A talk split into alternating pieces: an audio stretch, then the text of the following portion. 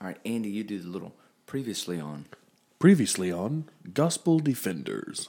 this up. Google is your friend, okay? I'm not, I'm not making any of this up, but this may be the message that gives some of you permission, permission to step back toward the faith you grew up with, back toward Christianity. Not the version of the faith you grew up with, because you outgrew that version, but back toward Christianity as Christianity was meant to be believed and understood. All right, guys. So, uh, welcome to episode 8.2 of Gospel Defenders Radio. And what we're listening to is Mr. Andy Stanley, huge meg- megachurch pastor, 30 something thousand members.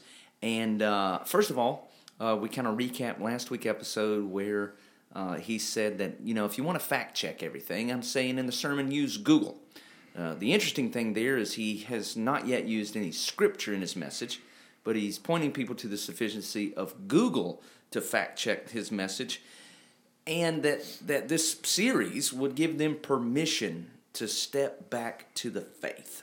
And uh, if you didn't get to hear our last episode, go check it out on uh, iTunes. You can now search Gospel Defenders uh, on iTunes. You can check out podcast 8.1, where we review the first part of this sermon series. So, welcome. This is uh, Jesse the Radical here at Gospel Defenders Radio. I'm going to let the other guys say hello, introduce themselves. Hello, guys. This is Robert the Rain Man. Hey, Andy the Anchor Man here. And so we had a listener this week who asked us, why is it beneficial for us to spend time um, dissecting and analyzing a sermon? I'm gonna let you guys uh, jump in. Why do you, why is this beneficial to you? Well, it's not just this, it's everything that Gospel Defenders does. You have so many people who either twist what the Bible says or just don't flat out even use it at all in an effort to bring people in who who uh, don't quite believe it so you kind of want to stoop to their standards, lower yourself to Yeah. them. Or you got people just twisted around so that they can have their prosperity. And what we want to do here as gospel defenders is to use the Bible to defend that and say, no, you're wrong. This is watch what the Bible says right here, and this is what we go by. This is what we do. Yeah, I mean, I, I think that's I think that's key, and you know, it's also to realize as well. We're not trying to tear anyone down, but also the Scripture has given us full authority for correction, and that means when people get off to the left or right, Scripture is supposed to line you back up. God has given that for us to use, and so as men of God, we're supposed to hold each other accountable. I am not against correction for myself. If I was teaching something improperly, I would expect the listeners or another preacher or someone like that to say, "Hey, brother, what you're teaching according to the scripture is not correct." And I think that's biblical. I think that's the way we should go. Um, and also, we have to realize that it's not so much Andy Stanley, but it's the people who is listening. So we got to be there for them and what they're hearing. You know, that's a lot of people's souls that are hearing a twisting of the scripture or not giving full authority to the scripture, and we should be there for them. So that's why we should always be ready to defend the faith. Amen. Um, and and you know this is different from kind of what we've done in the past gospel defender segment. We always tackle a topic or uh, an opposition to the faith. But how do you see this as relating to something that you know? Because this is coming from a preacher, so it's like, what's the possibility that this is something that is counter countering our faith? How do you see the relationship there? Well, I mean, that that's the thing is that we're, we're dealing with human beings. It doesn't matter that he's a preacher, right? Everybody could can err. Which means I can err. Correct. You can err. I can err, you can err. And just because he's a preacher, people have to realize that that's why the authority comes from the scripture. This is what is inspired, this is the word of God.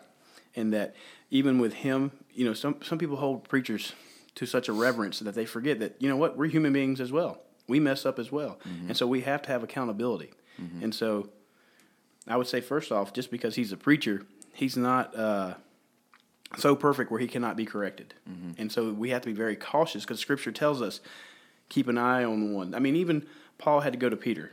Peter was deceived by ones who were Judaizers that had slipped into the church using Christian Christian language, because obviously Peter, being a Christian, fell into the trap that they were doing. Paul went corrected that. Mm-hmm. Okay, Peter wasn't against that. He re- he repented from what was taking place. Now the others they did not hear. What did Paul say? They were like dogs. So Peter, being of the faith, repented. The others who did not kept teaching their heresy. So Yeah, I think that's good. I think, yeah, and there's points in my life where I know that I was uh, off track. And one of the most secure things that has helped me now is knowing that uh, by teaching straight through the Word of God, Amen. The goal of preaching is simply to exposit what the scriptures say. And I think that's the danger when you got a sermon series where three, two, three episodes in, you're not even using scripture yet. Well, then what's the basis for man's authority? It's his own ideas, his own opinions. If it's not based on scripture, which is really, Robert goes back to the Roman idea of uh, tradition and scripture as the guide Right. for our faith. And that's what's happening here, especially when you got a guy who's overseeing 33,000 people who's kind of like the pope of his own little kingdom. Whatever he says, people are going to take as uh, divine truth because they're not knowing how to discern properly. So, to our listeners who are wondering why we would do this, we want you to discern properly. We want you to discern what your preacher is saying. I want you to discern what I am saying. And if I am saying something that is outside of the revealed word of God, then I'm claiming some other authority for my ability to communicate God's revelation. As far as I know, I have no authority to do that. Uh, uh, and that's why this goes back to our view on sola scriptura, scripture alone as our source of revelation, source of authority for the Christian's life. Um, I mean, the list goes on and on about the implications of this because the stuff he said previously, you know, there are parts of the Bible we have a problem with. Well, if that's true, then we're not going to hold people to the moral standard of what the Bible says. So there are a whole lot of reasons why this analysis affects every area of our um, church life, ecclesiology, of our own personal salvation, soteriology, of our uh, relationships with pastors, relationships with church members, even why we come to church to begin with. Everything is related to this. You know, I think that is, I think that usually sometimes gets missed that we, we don't realize of how much this actually affects everything in our life. I mean, people think, oh, well, it's just a little bit of this or a little bit of that. But, you know, if you start chipping away at a foundation, if you start just chipping, chipping, chipping, what's going to eventually happen? It's going to crumble. Yep. It's not going to be able to support your argument. It's not going to be able to support what you believe. It's not going to be able to, to hold. Right. And so that's why it's it's it's so crucial that we have a firm foundation. Uh, but knowing that you know, yeah, just these little cracks and fractures, eventually it will break. Yep. And so that's why we have to have caution. All right, so last week we got about, what does that say, Robert?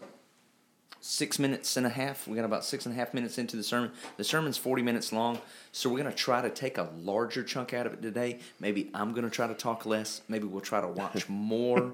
but it, really, it's fine. I mean, if we do four segments of this and we only get through, let's say, 30 minutes of the whole thing, I think we're going to fully communicate what we're trying to dialogue with and what we're trying to provide evidence for that sola scriptura has to be the basis of our faith uh, because we, we don't have anything else. So, y'all ready to jump in? I'm ready. Here we go. Now, um, perhaps, and here's, here's where we, we kind of start the conversation, and this is where we have our, our first, you know, collective, um, you know, aha, not aha moment, but oh my gosh moment. And it be, the conversation really begins like this. Many of you, you're like me, many of you were brought up to believe this Jesus loves me, this I know, right? I mean, if it's, it's a fabulous song. Most of our kids are still singing this song. We sang this song. Jesus loves me, this I know. What's the next line? Right, for the Bible tells me so. And this is where our trouble began. It really did. This is where our trouble began because, and don't leave, because the implication is, the implication is, this is important. The implication is the Bible is the reason we believe. Yes. Yeah, I can agree with that. It's did, true. Did you hear his little one little thing in there where he says, "Don't leave," yeah, don't leave. because I guarantee you, a lot of people were like, Right. I wish they could see your face on the radio if if you could do your face, but your shocked face that you give during your sermons because that's what would have took place. So, first of all, we here at Gospel Defenders would say that the Bible is the source of our authority because it is God's inspired word. It is the word of God. It is not the construct of man. 2 Timothy 3:16 every word has been inspired by God and is useful for correction, training, rebuking, repu- reproof, all that in righteousness. Everything is valuable. Mm-hmm.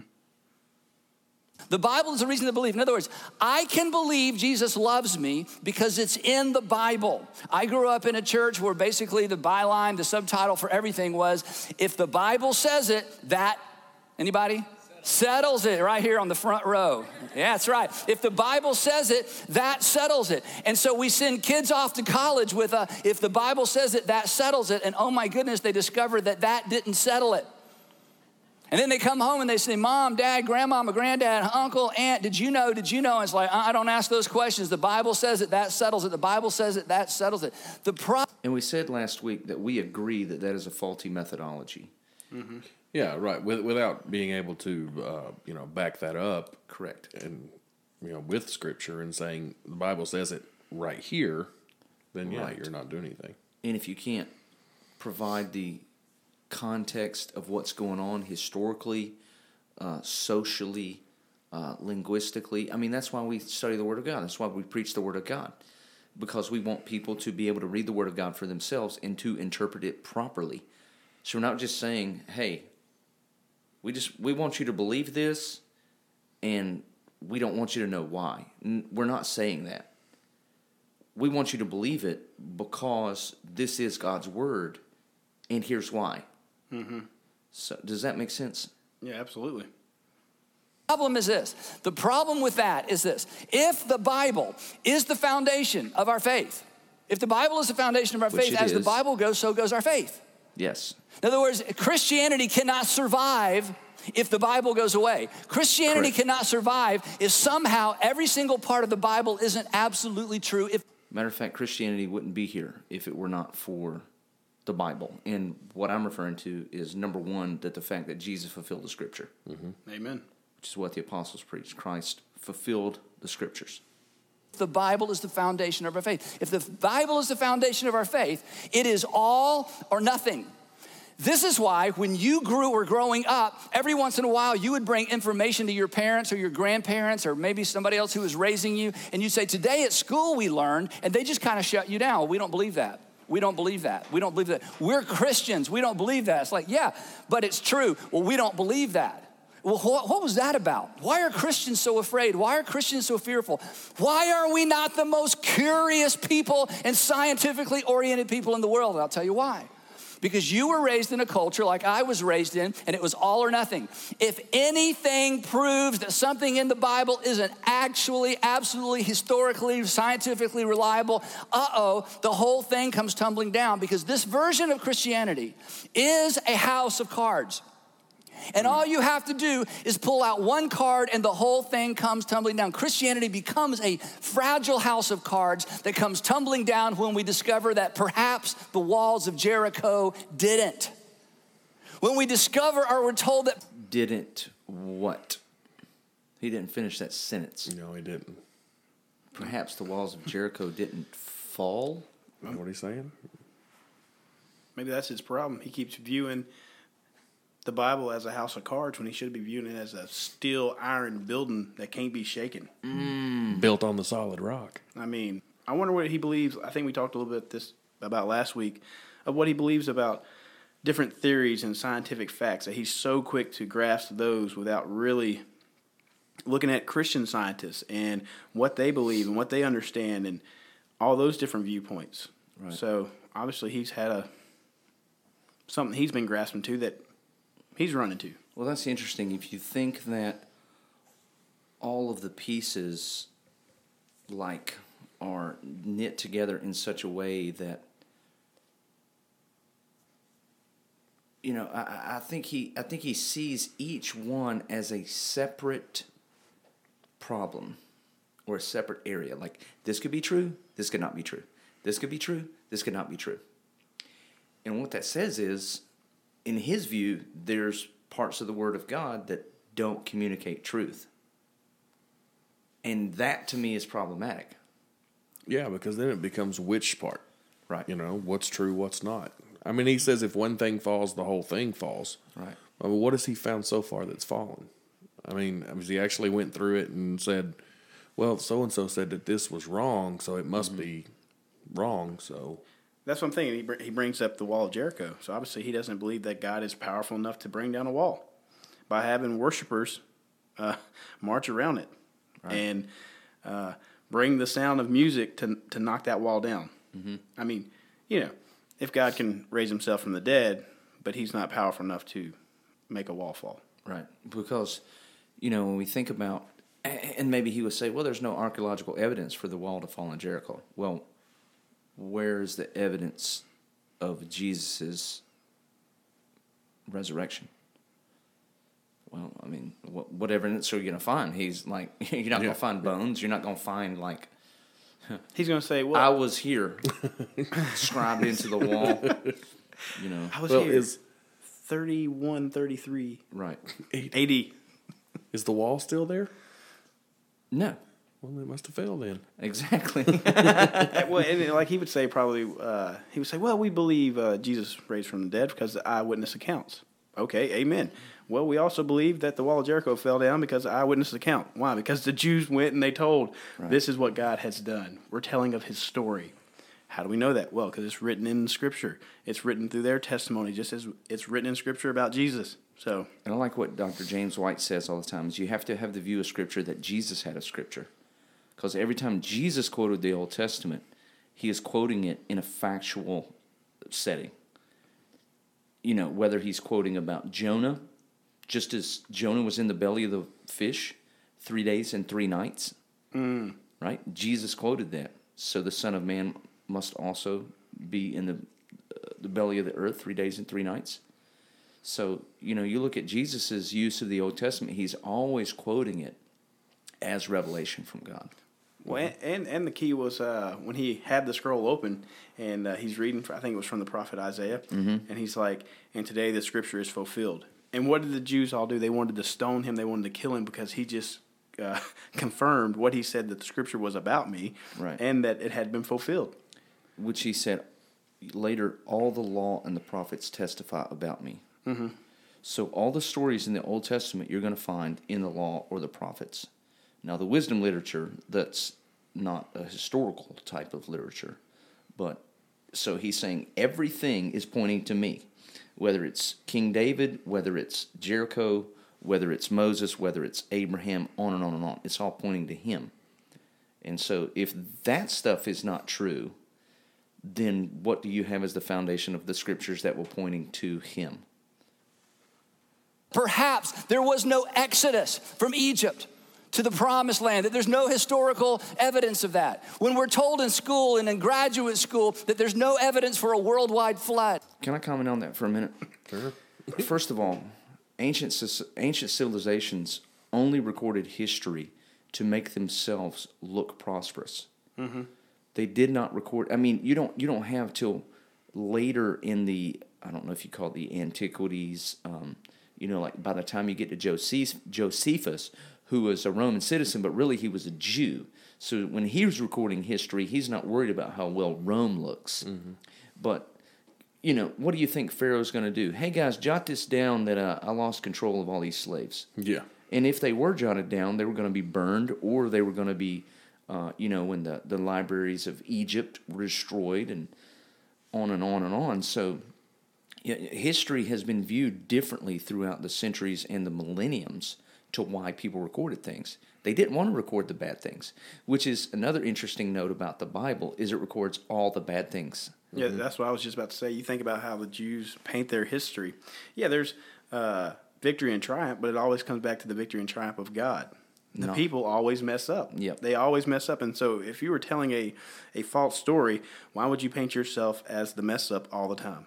No, it has to be of God because God's always the victor. Because it glorifies God. That's right. Yep, it points to His glory, not man's glory. when people point out apparent contradictions in the Bible, when in school we're told there's no way the earth is 6,000 years old, it's four and a half or 4.55 billion years old, and the universe is 14 and a half billion years old, and all of us. I could already tell I'm not going to be able to do this whole thing, like I said. It's just too much. It's every every word he says is something that you just have to say. What are you talking about? so, so here's some theories I'm going to throw out. Um, when God created Adam, Adam was already a fully developed man. So most Christians who are um, young Earth creationists believe that God created the universe fully developed, and that He has full authority to do that. now, you know the scientific evidence. You rewind time, the universe is expanding. You rewind time, and it's you know whatever 4.5, 15 billion years old. My theory is that that is on a scale of space time that we have now. It's not on the scale of space time that occurred at the Big Bang. There was no scale of space time. And so the expansion that occurred really created its own home base as it started. I mean, it, time was coming into existence. Even science says that space mm-hmm. time, the fabric came into existence. So you know, why I don't even understand why this is an issue. Do, do you see what I'm saying? Yeah, because I, I mean, correct me if I'm wrong, but does it actually say in the Bible that the creation took a certain amount of days, or does it? I know that it says each day. This was the morning and the evening were the first day, but Well, this is a point where Christians would differ. Okay. Yeah. So if you're a literal six day creationist, you're going to take every day as a 24 hour period. Mm-hmm. Okay. If you're a day age creationist, you believe that each day represents a period of time. Could be a thousand years, could be a million years. But here's the point the point is either of those things can be both postulated right. you know and and if if we're reading genesis like if he's expecting us to read genesis like we're going to read a 21st century science textbook that's not how genesis was written Right. And that's not why Genesis was written. correct It was to reveal God as creator, yep to reveal uh, his attributes, and to reveal of why he created everything is to have worship. And so that, that's the point of when you take the context of if I wrote a letter out, okay, well, what is my meaning for writing this letter? What am I revealing of this letter? And then you can go through that. But you first have to know why the letter was written. Mm-hmm. And so, yep But doesn't it say too that you know a minute to God is like a thousand years to us?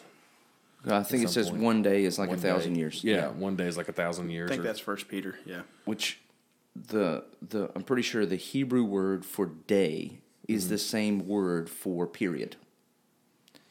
But it says the evening and the morning were the was first, the first day. day.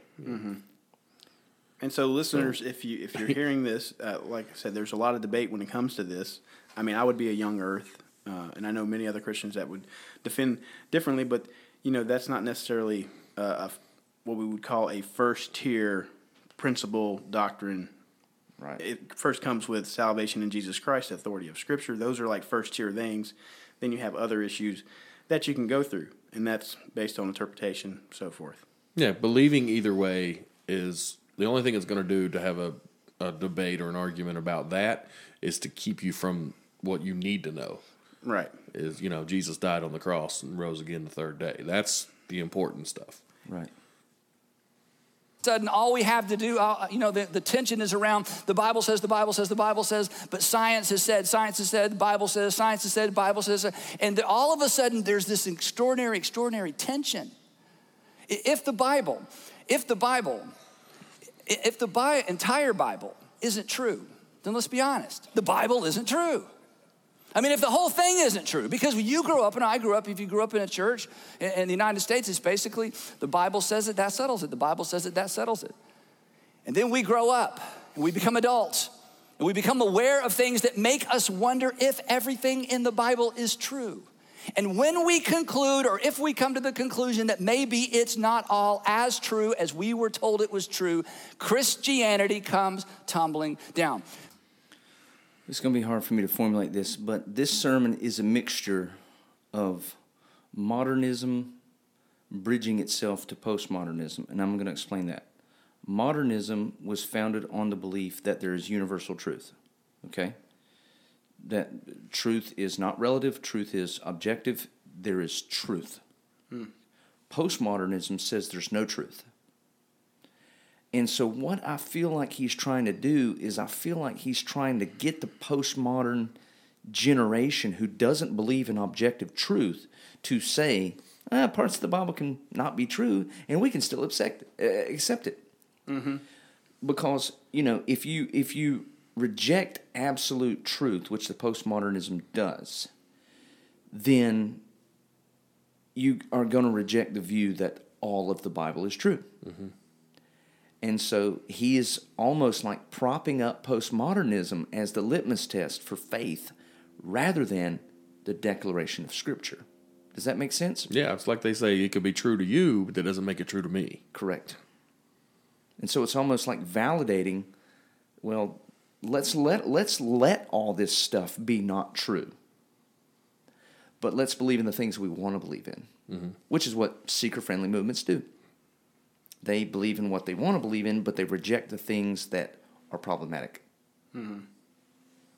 Christians feel, your parents felt, your pastor felt, perhaps you still feel that the pressure to defend the Bible, because if you don't defend the Bible, you can't defend Christianity. And this puts the Bible in the center of the debate. This puts the spotlight on the Bible. This puts the Bible in a place that if we can't defend everything in it, everything in it goes away. And the good news is that that's very unfortunate. And the great news is that is absolutely unnecessary. Christianity and the Christian faith is far, far, far more endurable than any of that. So here's here's my Christianity is far more endurable than the Bible. Let me ask you a question. Okay, go ahead, Robert. Do you feel pressure when you defend the, the Bible? Pressure, what do you mean? Like he's saying, you know, we have all this pressure to be able to defend everything in the Bible.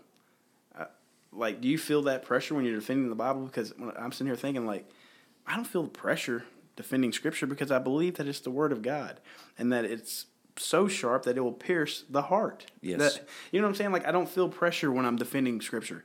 I don't have an issue of telling why I believe uh, that God created. I don't have a problem defending the different aspects about you know scripture when it comes to the miraculous when god did the healing and so forth because if god can create he can do this Right. and you know like i don't know i don't get it i don't feel the pressure of sharing scripture because i guess i believe in the power of the scripture Right.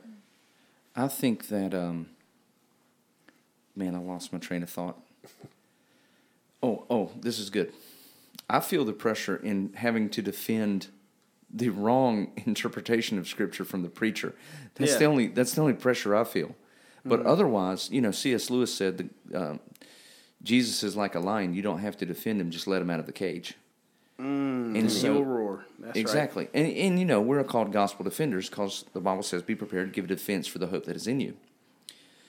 Um, but, but really, when, when we give a, a defense, what we're, what we're meaning is we give a presentation, we give a, a thorough, uh, convicted, and, and sufficient declaration of what we fully believe. Mm-hmm. It has to be the full gospel based on the full word of God is what we believe. That's what we're defending. And I think what he's trying to defend is some sort of conglomeration of postmodern new age Christianity. And that's what this whole sermon series is. Well, I don't think he's having to defend. I don't, he's not. He's getting trying to get to the point where he doesn't have to defend anything.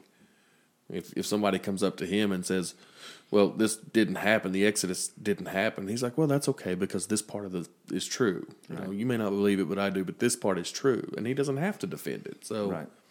it makes it easier for him. Maybe- but it's not the truth. maybe that's what it is maybe he's wanting to have just something easy and simple you know No, don't worry about it, man. Here, here you go. Mm-hmm. Go about your merry way. And it's something to present that way and say, "Oh, look how easy it is. Come and join me. It's mm-hmm. not so hard." It's like saying we have free pie, but when they get there, there's still no pie, so you're not doing anybody any good. Right. But if he would realize on the other side, when we believe in the power of Scripture, that it is that simple because God does the work, mm-hmm. God does the act, God changes the heart. That's where it comes. Even when the Jews were, were blinded, Jesus said, You were blinded because of this. Yeah. And, you know, but it takes God to open the eyes of people to see. And, you know, I think it was Al Mohler. I just read something today. He said, Our job is to get the gospel to their ears, but only God can take it from their ears to their heart. Mm-hmm. You just defend the gospel. Let God do the salvation. amen. You don't have to give people permission to step back into the faith through a seeker friendly postmodern sermon series. You know, because if that's where your faith is, they stepped out of it in the first place, which is not salvation. They weren't born again. They're false converts. My plea today, and then we're going to jump into some detail. If you deconverted, if you walked away from Christianity, if you kind of stepped back from the whole thing because of something you read in the Bible, something you were told about the Bible, I want you to listen carefully. Because at the end, I want to invite you to take a step back toward the faith of your childhood, not childhood faith. It's time that it grows up. But the great news is there is a grown up version, there is an adult version that is far less fragile than the Bible says it, that settles it. And if the Bible didn't say it, that doesn't settle it. And if there's anything wrong with the Bible, then the whole thing comes tumbling, tumbling down. Christianity, okay? Christianity does not exist because of the Bible. Disagree.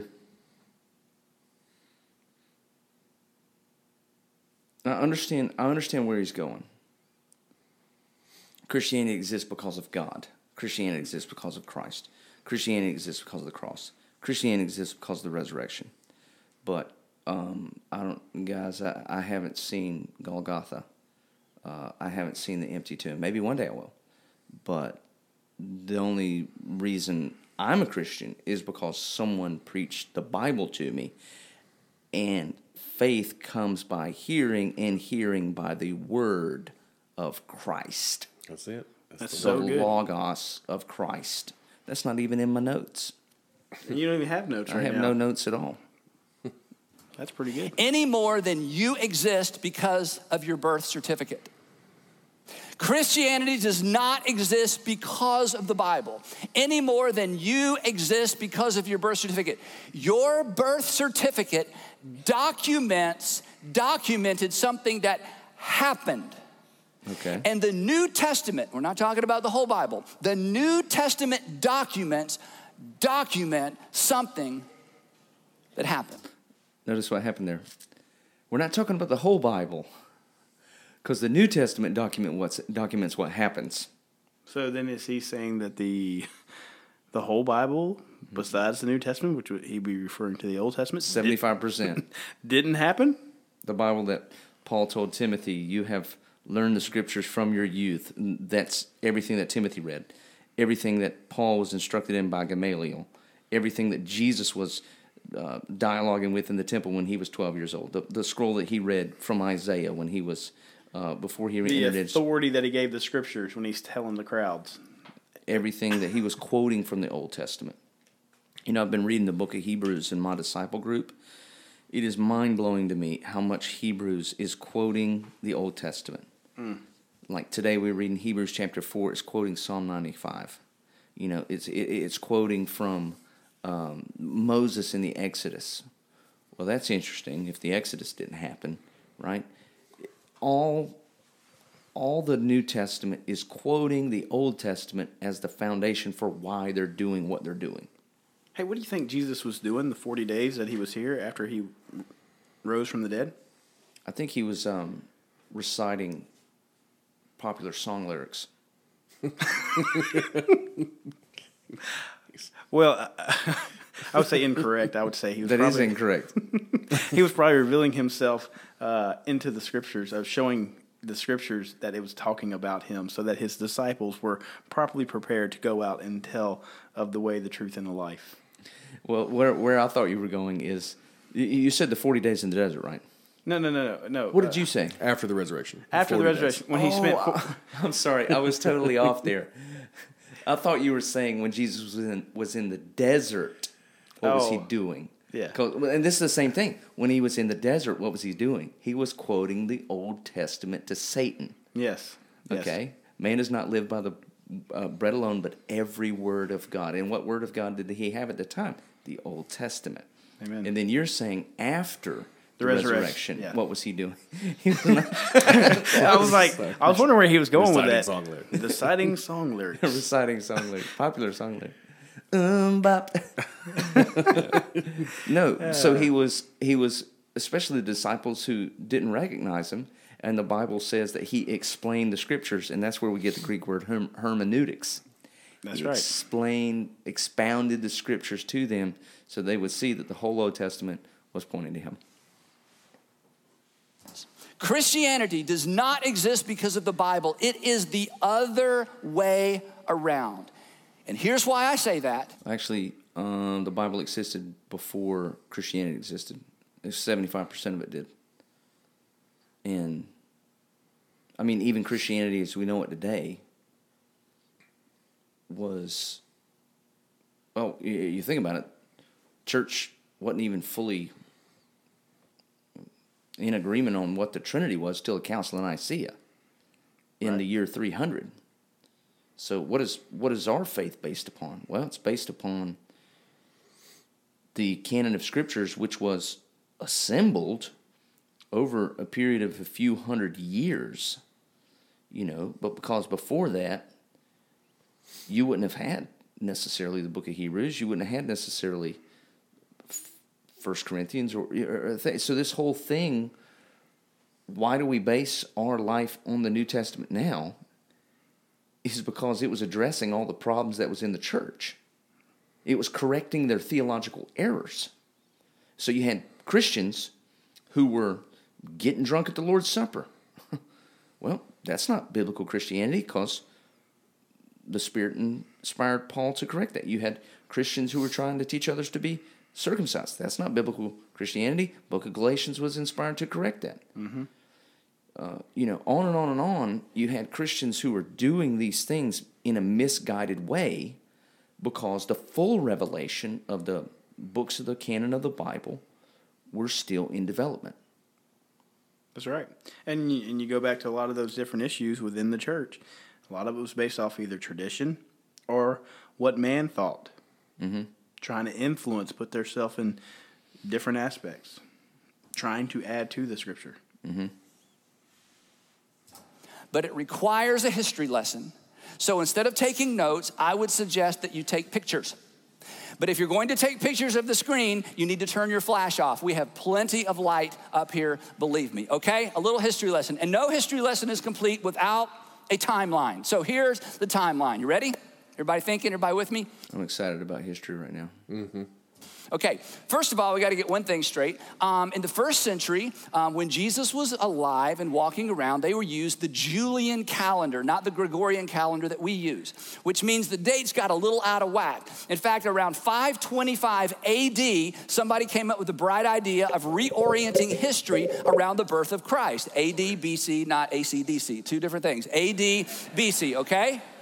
But unfortunately, unfortunately, in 525, they weren't able to accurately figure out when that actually happened. Then in the 16th century, the Gregorian calendar became the calendar that we use, and they incorporated into it the whole AD BC. So, all of that to say, you don't have to remember any of that. All that to say, Jesus was born about two or three years before his birth. No. So, Jesus was born. Jesus was actually born in 2 or 3 BC, the best that we can tell. But here's where we start moving forward with our um, discussion today. At around 30 AD, around 30 AD, Jesus was crucified. Three days later, he rose from the dead. And about two and a half or two months later, the church was launched. In 30 AD, several dozen Jewish people went into the streets of Jerusalem and they said, You crucified him. God raised him. We've seen him. Say you're sorry. You crucified him right here in this city. God has raised him from the dead. We've seen him. Now you need to say you're sorry. And hundreds and hundreds and then thousands of people in the city of Jerusalem embraced a risen Savior, not 50 years later, just a few weeks after the actual resurrection. And when that happened, the church. I think he left in a, crucial part out about the Holy Spirit descending upon them, and three thousand were added to the faith that day. They it wasn't because they made a, they stepped into they they get were given permission. No, they were baptized in the Holy Spirit To be and their his hearts witnesses. were changed, their eyes were opened, their ears were opened, and they were they were born again. church was born. The next important date as we move through this is 70 AD. In 70 AD, the, the temple in Jerusalem was destroyed by the Roman legions. And in 66 AD, four years before, um, Vespasian came down from Galilee and began to roll up city and town and village after city, town, and village, coming down, moving down toward Jerusalem to squelch and to put to end once and for all the Jewish revolt and the Jew- Jewish rebellion against Rome. When he approached the city of Jerusalem, basically he had funneled all the people who were in rebellion, all the different factions, all the different gangs, all the different people who were trying to take over and run the country. He funneled them all into the city of Jerusalem. Then he went to Rome, eventually became an emperor, left his son Titus to finish it up. Titus builds a ditch and an earth wall all the way around the city. And day after day after day crucifies hundreds and hundreds and eventually thousands of Jews outside the city as a threat. Eventually, the walls were breached actually on August the 6th. August the 6th, the year 70, the walls were breached. The Roman soldiers went into the city of Jerusalem. They burned down the temple. They enslaved tens of thousands, some say hundreds of thousands. So many slaves drove the price down in the slave trade market from there all the way to the city of Rome. Jews were eventually expelled from the city. No Jews allowed in the city of Jerusalem. And thousands and thousands and thousands of Jewish people died. 70 AD. Now, the reason this is an important date for us is none of what I just described, none of what I just described is described or referenced in any of the New Testament documents that eventually became our New Testament. So he's done pretty pretty well talking about the history so far. We would mm-hmm. agree with that, right? Yeah. Okay. Just as Jesus said that there will not be one stone left upon another, fulfilling the temple being destroyed in 70 AD, mm-hmm. right? And so I have no problems with what he said during this part. He's actually done fairly well. Right. So, but you can't dismiss every the 20 or 14 minutes leading up to this point Right. because this is, you know, your whole view leading up to this point. Even though you're doing good now, you you've kind of set. There, that's where the twisting comes. You see what I'm mm-hmm. saying? Right. I, I would say he's preaching truth right here. Well, yeah. I mean, he's teaching a history lesson. He's still not giving scripture. Right. He's just, I mean, he, he's doing nothing any different than what a college world history professor is doing right now. But a, as a listener, I guess where I was going is, if I was sitting there listening to this, Correct. you know, the 14 minutes leading up to this point, you're kind of confused, you're wondering, and then he comes, now he's preaching truth. So then you're going to think, oh, the 14 minutes prior, well, I guess I can agree with what he was saying because now I know that this happened. Yep. Why do we know that? Well, because we can look back through history and see that this happened. We can look back and see that uh, the church fathers had documents of the temple being destroyed and so forth when it comes through uh, other writings. So I guess that's where I was getting at. The 14 minutes prior, you're probably sitting there. If you're in the audience, you're like, "Hmm, I'm kind of confused by this. Do I can I believe what he's saying?" But then when he starts coming with some truth of history, like you said, then they can be like, "Oh, I can accept this now." Right. Well, the main thing is, is don't hold your breath because you know when he's done with the history lesson, what's his point going to be then? Correct. We will see. So, one of the mysteries of history is why is there no reference to an event? It wasn't a day. This was like really five years, but four intense years where it was dangerous to live in Galilee, dangerous to live in the city of Jerusalem, dangerous to live in Judea.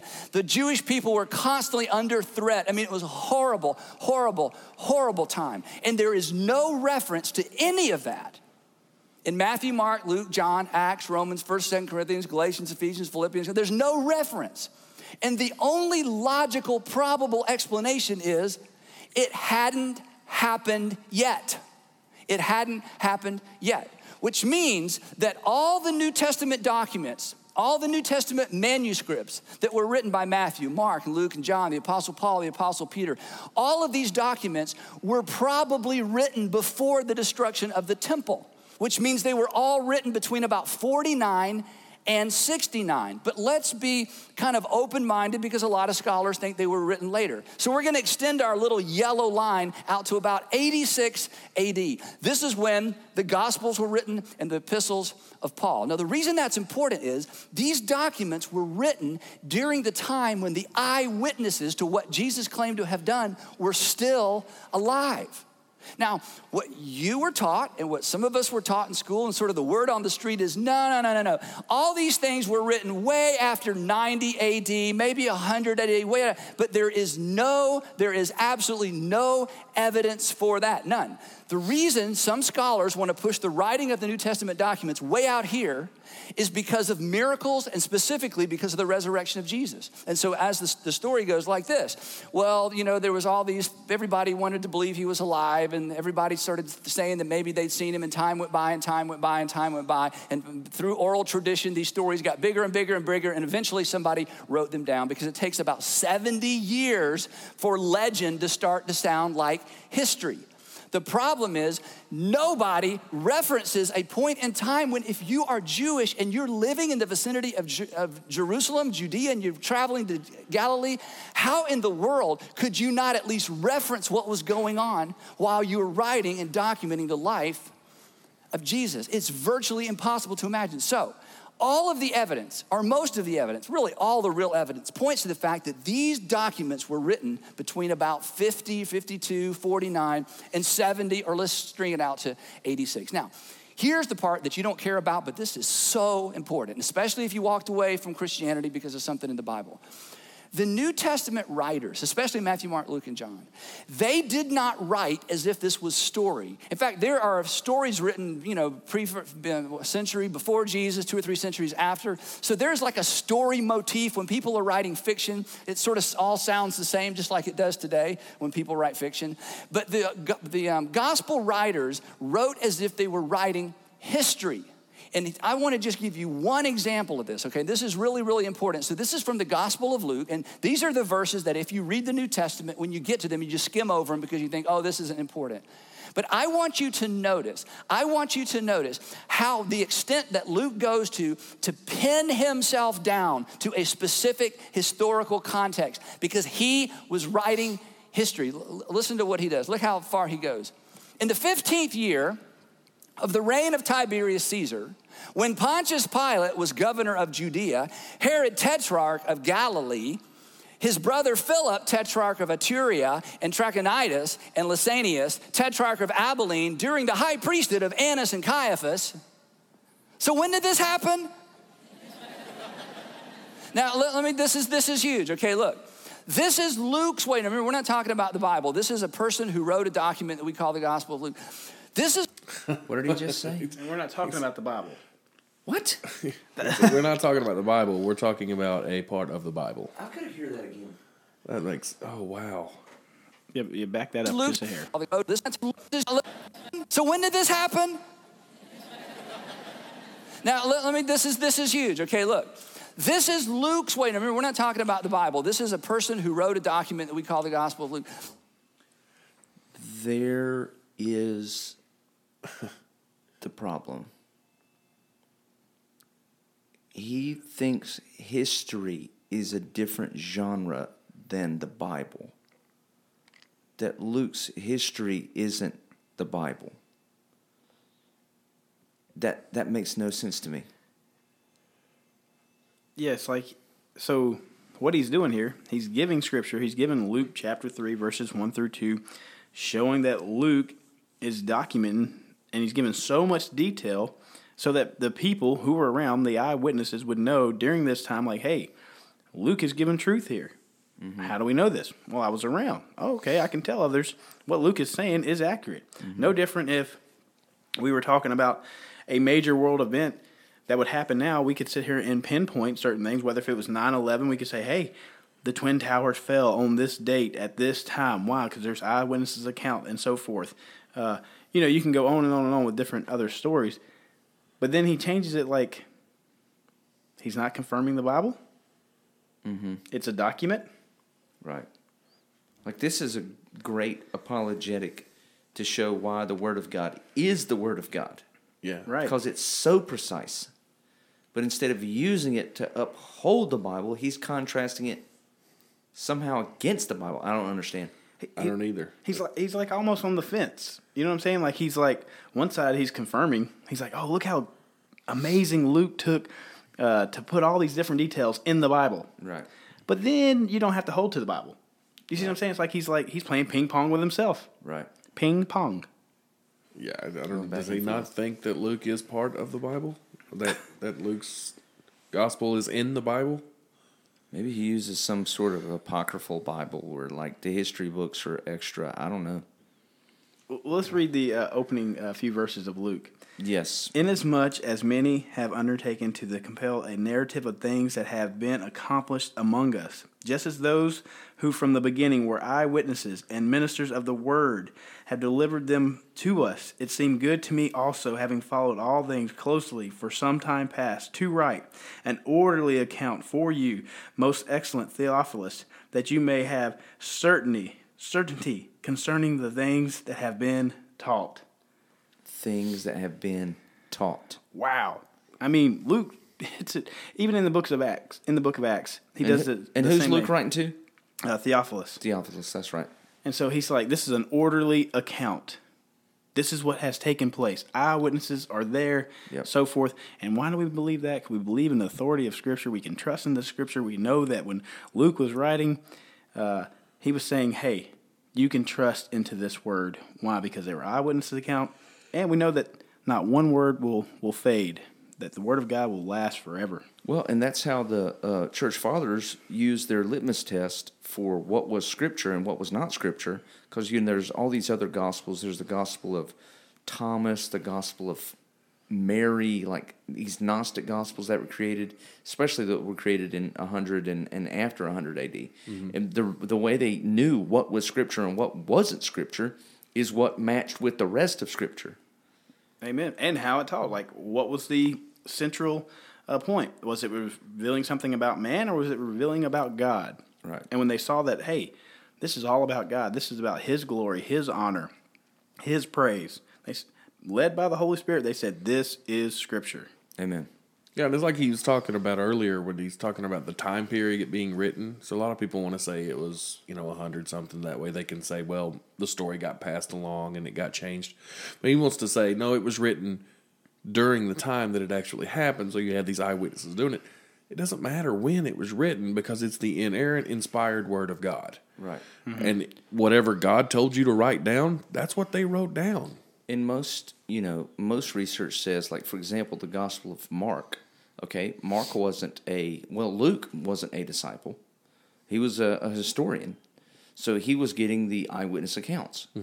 Um, mark wasn't a disciple. He was um, a student of peter. So he was recording everything that was being recited. So you know we already have oral tradition in factor that's going into play, but it validates your point that whenever they wrote it down, the reality is that the Holy Spirit inspired them to write it down mm-hmm. and was giving them the capacity and the knowledge to, you know, I believe the Holy Spirit gave Luke the conviction because he was a physician and he was detail oriented already, gave him the conviction to include all those details. Mm-hmm. Because some of the gospels, the the other gospels, don't include those details. Well, and, and I was speaking to an atheist one time. he was trying to bring up some contradictions about the Bible, and so forth. Like, um, don't quote me, but going off memory, he was trying to bring up one. It might have been like in Mark, how it said two days later he came into town, and then over here in Luke, it might have said three days later he came into town. Okay, well, we were discussing those aspects. I was like, okay, let's just kind of talk in our terms, our language. Um, if I came in on Friday and I left out on Sunday, how many days did I stay? What would you say? If I came in on Friday and left on Sunday, how many days did I stay? Three. Or someone could say two. Exactly, and that's that- the point. and that's and that's what we were getting at. Because do you count Friday, Saturday, Sunday? Because I just came in on Friday Yeah. and I left on Sunday. Did I really stay on Sunday? I only stayed Friday, Saturday. I left out on Sunday. And so we, we discussed those things. I'm like, so the point of the story is you're getting two narratives from two different people, just as I was to tell a story. If I came in on Friday and left out on Sunday, would I tell you two days or three days? Well, one person may th- say three days. It doesn't take away from what they tell about the story that took place on the weekend. Mm-hmm. You see what I'm saying? Mm-hmm. And and a lot of like, uh, there's a, a an awesome writer who comes from more of a forensic scientific fact. He was um, CSI, and he shows how in the Gospels that uh, he can show just as uh, eyewitness testimonies that Scripture is true based off of uh, how the writers wrote. Because if all four Gospels were to the T, word for word, exactly the story. same, Yeah. then he would say, well, that's kind of false because nowhere in any type of case, cold case that you would come to, would you see all four people have exactly word for word the same story. It means it's manufactured. Exactly. And what he would say that he would take all four people, and if they all had the same, like uh, John shot Tim, if they all said that and confirmed that, he would say, okay, now let's depict the rest of their story to see if it's true. Mm-hmm. Right. Because one person may have said John killed Tim. Mm-hmm. One person may have said John shot Tim. And, you know, Yeah, one could have said he had a blue shirt on. One could have said it was a dark, you know, or a black, and somebody Right. said dark blue. Or So, I mean, that was that's good That evidence. was, that was a little bit of a tangent, but Yeah. I just wanted to show that how, like, even when Luke is writing the orderly account of how he used the eyewitnesses to Yep. show the, you know, the gospel narrative. here we go. About 20 more minutes. So about 127. This is Luke's way of saying, fact check me, I dare you. This. What are they going to do? Go to Google? Yahoo! They're gonna Yahoo it up. It's Yahweh. You know, your your Yahweh last week was Was it better? was it was better. This one had a little more of a. A little off pitch. I didn't, I didn't want to repeat it. That's good comedic relief. We've been going a long time. This isn't, you know, some time ago or a long time ago or back when the Romans ruled the earth or in, you know, in a galaxy far, far away or, Actually, this was when the Romans ruled the earth. or once upon a time or back check. in the day. He says, no, no, no. What I'm the story. Wait, uh, did he say in this video that he doesn't use notes in his preaching? I don't. I didn't hear it on this one. It's either one of these, but he doesn't use notes. And that's why you should use notes because he says wrong things. that's why I use notes. Just throwing it out there. Du- duly noted. Story I'm about to tell you is narrative, it's history. This really happened, and I want to pin it down to a very, very, very specific time in history because this actually happened. Check my facts. Now, if you're making something up that you want people to believe, you would never, ever do this. This is way too risky. It's much too easy to show that you're lying or exaggerating. Now, I got to move on, but this is such a big deal. I want to give you. Uh, I want to give you. See, that goes back to the other point. See how much he's emphasizing on this history lesson that he's given, Right. and then he's going into the part of uh, with Luke, and check me, fact check. And then talks about truth and lie. Now, what the listener has heard, just because if they went back and they checked what he's talking about, they would say, "Oh, well, he's correct. This is this is right. I googled it. I googled it, and I feel that he was speaking truth." Everything that led up to that point, I'm going to accept it. Mm-hmm. You see what I'm saying? I think what he's saying though is that that's what Luke is saying. Luke is saying I have all of this information in here, so you can go back and check and see that I'm not lying. I'm Right. telling you the truth. Right. But like the whole Bible is is like that. The whole Bible says go back and check me, and I'll show you that I'm telling you the truth. Mm, that's Bible so says, good. fact check me, son. You just go. Uh, I like the, the the the swag you had there when you said that. So much swag. Swagger. a resource that if you're interested in this kind of thing, my friend Frank Turek a few years ago wrote a book called Stealing from God. Yep, Frank Turek, there's a name. Lumped in all of the Thomas Aquinas, the Thomists, Southern Evangelical, that group of apologeticists, all kind of run in the same circles. Their mind frame. Mm-hmm. I bet Andy will never quote James White. No. Probably not, because he believes in the sufficiency of Scripture.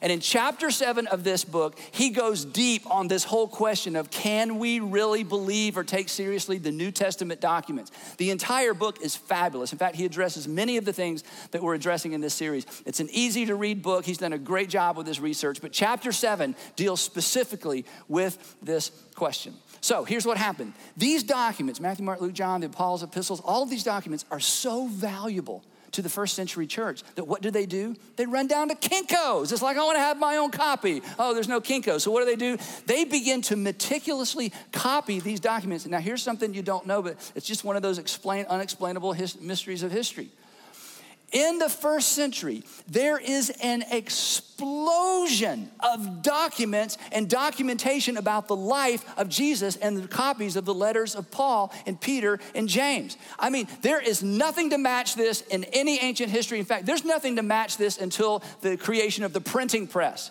The, the idea that so many people would write so many things and meticulously copy the, you know, the core essential teachings of the church for it to, to circulate the way it did, there's nothing like it. There's not even anything close. These documents were distributed to Rome, from Jerusalem to Constantinople, um, to Egypt, um, all around the Mediterranean rim. In fact, there are thousands and thousands and thousands of these documents. Now, when you go to school or when people kind of say, ah, the New Testament. Which they'd actually been doing for several hundred years with the Old Testament. And God was in it, so that's why it was miraculous.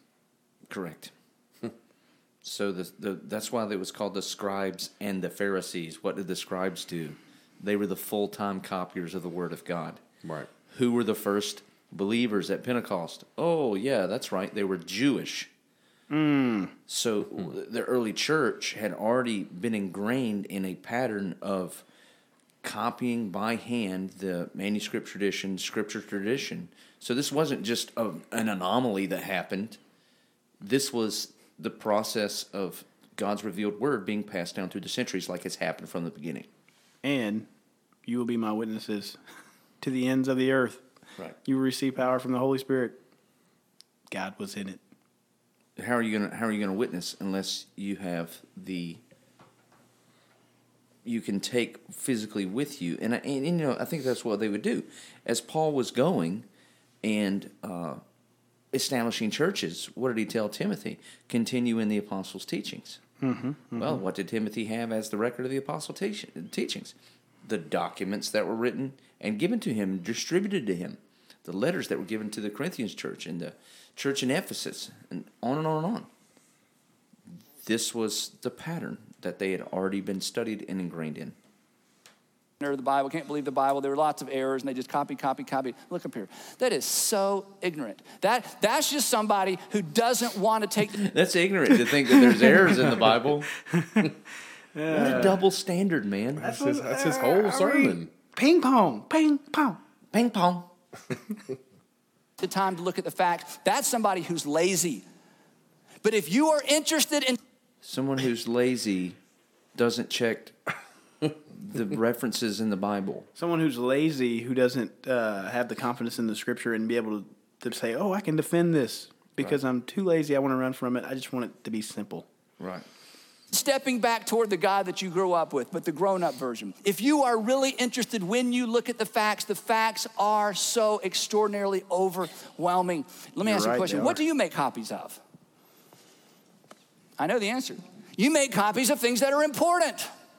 I mean, you throw stuff away all the time. But maybe years and years ago, you actually hand copied something. Or now it's like, oh, I want to make sure this doesn't fade over time. I'm going to copy it. Or I'm going to go down, I'm going to go to my copier and make copies. We only copy things that are important. Let me tell you what wax tablets and the things that they wrote with were so expensive and so precious, it is even more evidence as to how valuable these documents were that they, were ma- they weren't writing new things, they were making copies of things and distributing them all over the place. They were user name and password careful, okay? Because this was so extraordinarily important. And again, you hear, well, there's mistakes, and you know, anybody that writes something, there's mistakes. Absolutely. There are thousands of variations in these documents because they were copied so many times and dispersed so broadly. Here's the great news there are thousands of documents that can be compared to each other, and guess what? If you have an English study Bible any English study Bible, in the footnotes of a Bible you probably already own, are the variants that make or could possibly make any difference in what's being said or taught. This is why every once in a while in a footnote it'll say, an earlier document says this, an earlier manuscript says this, a later manuscript says this. You know why? I have a reason why. Why does the Bible put that in there? What do you guys think? Before he gives his answer, what do you think? Like our study Bibles? Yeah, why does it have in there this an older manuscript may say this or uh, the translation may say this. Why are the footnotes there? What would you say? Well, one thing is it's showing that there has been, you know, differences in the text, mm-hmm, which again shows us that they're not manufactured. Right. Um, two, it could show us, you know, potential uh, additions or, or explanations from scribes. Um, but it's also pointing to the old, the oldest manuscripts that we have, and what they were saying. I don't know where you're going with it. Um, how about this one? The Bible has nothing to hide. Mm. you, you go with me for a second. I hear you. Okay.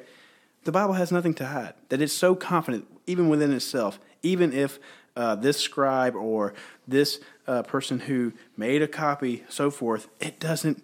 The one little variation right here or one extra grammar mark over here does not hurt the Bible whatsoever. And so we can put those in there and say, hey, look, other manuscript may take this because it doesn't take nothing from the message. It takes nothing that Jesus Christ is Lord, that He is God, that He is risen from the dead.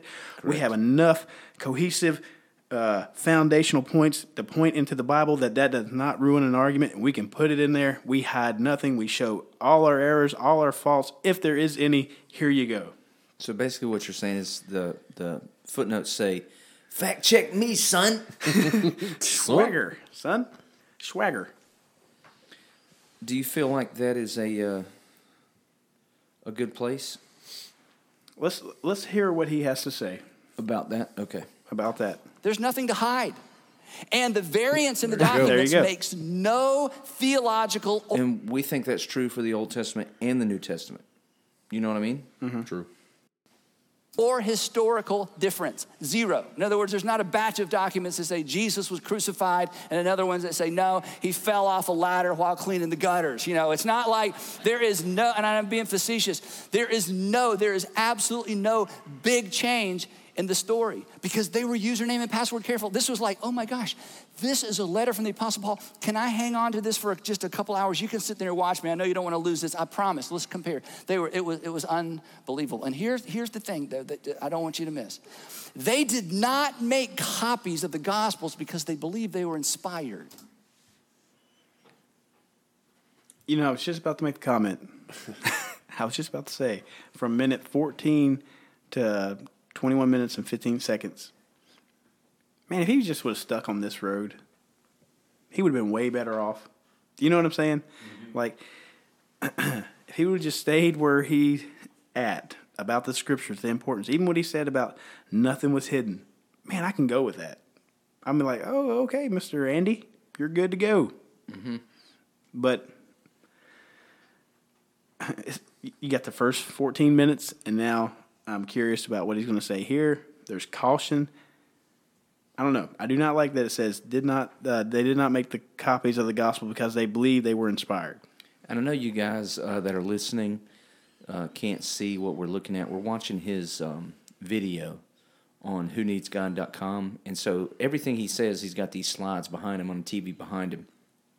Maybe I need one of those, Robert.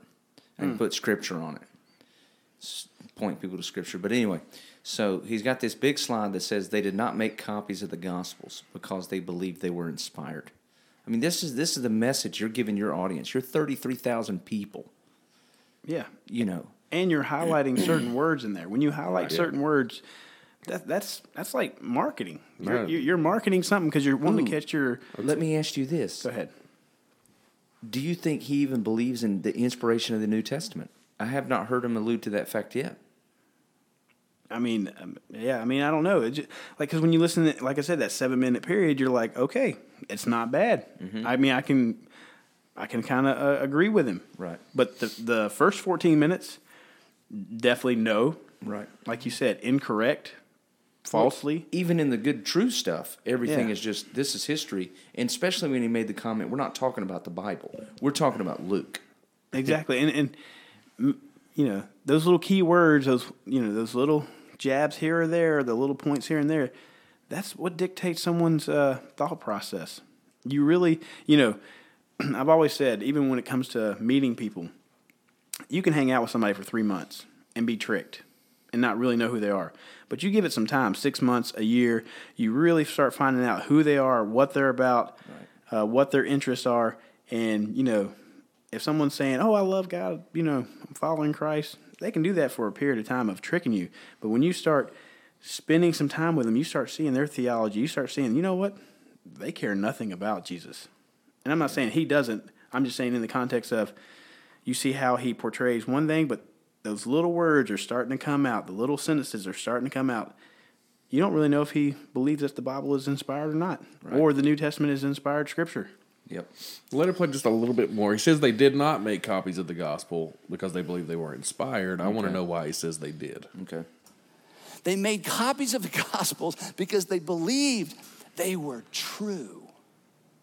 So time marches on. Then we go back to our timeline. These documents are Back that circulating. up just a second. Let's let's Yeah. end at the topic today on this, but I'm confused by that.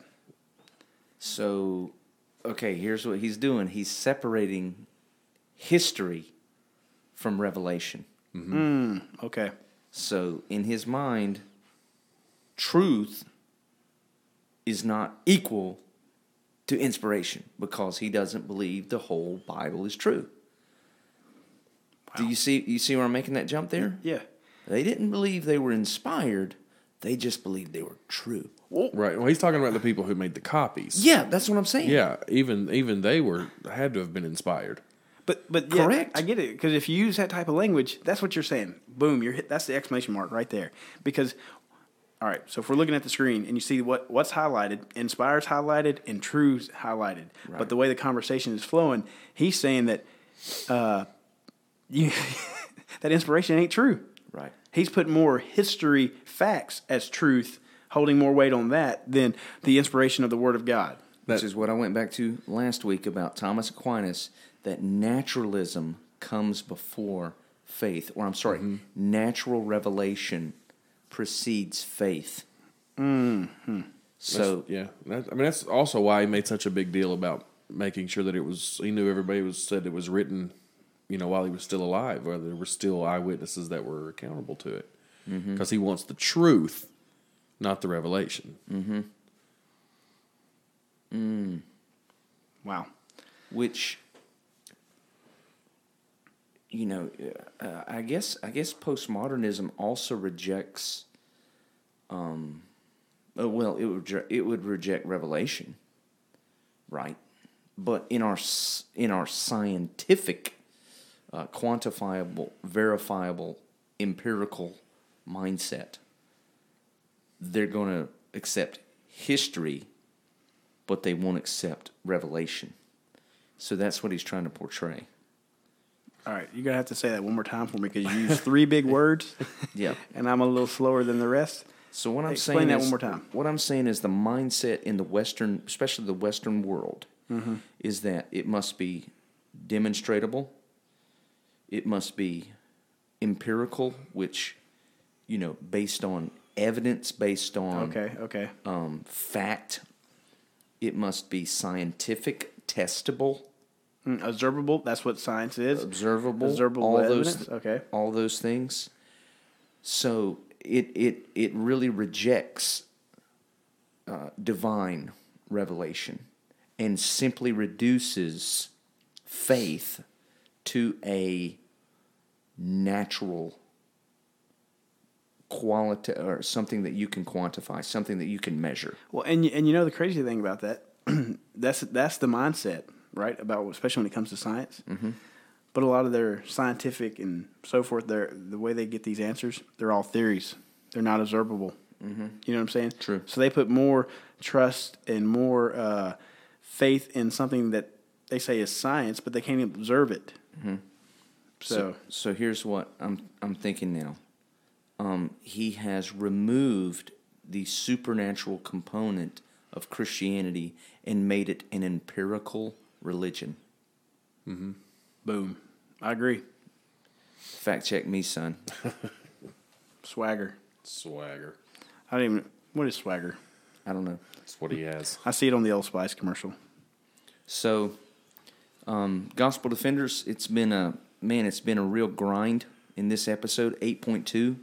Um, if yeah, go ahead. we, we've we've done good. We've gotten 26 minutes into the uh, sermon today. So we went like twenty, uh, almost eighteen minutes. Yeah, and we and we backed up a couple minutes from last 20, week just so we had uh, good context going through. But 26 minutes in, uh, roughly, I think we'll maybe be able to knock this out next week, and maybe we can even bring a little more to the table when it comes to certain things to the scripture, whether.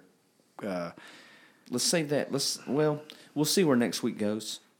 I was going to say let's save that for our, our final segment if we Oh, do session four, Yep. because I still want to work my way through this because he's just now getting into actual scripture Right. and what he believes about scripture. Which this is my thesis. He fully rejects inspiration.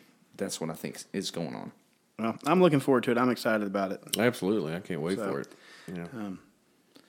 So, Gospel Defenders, it's been good. Um, if you're listening to us on concordfriendship.org, go check us out on uh, iTunes and the podcast app on your phone. Uh, download, subscribe, and give us a review. Do you know if you can do the rating on a phone or does it have to be on your laptop? I did, I did mine on my laptop. You can do it on your phone as well. You can? There is a review and rating, and so, which is key uh, to to do those because Mm-hmm. what happens is you start rating us and sharing us and subscribing. We move up on the Christianity uh, podcast. So when you type in Christian podcast, we'll be one of the ones that start popping up more regular as what it suggests, and that get rid of uh, others who are not preaching truth.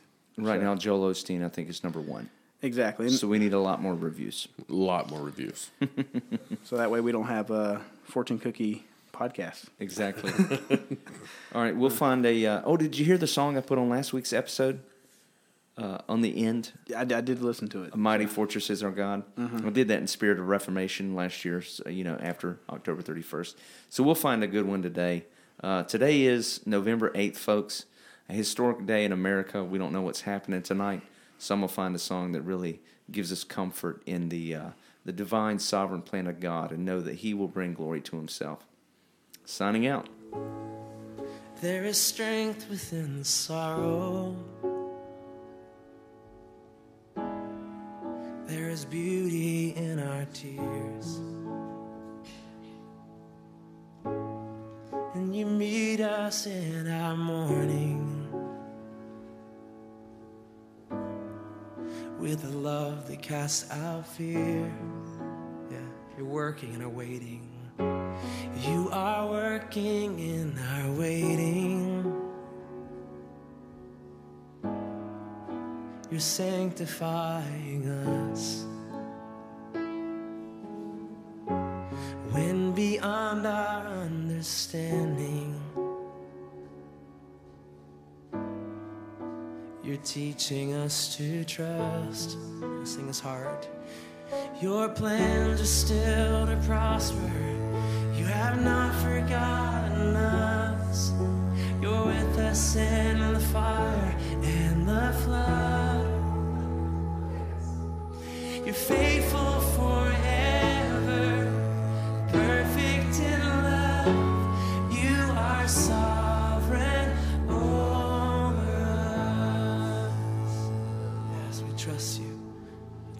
King.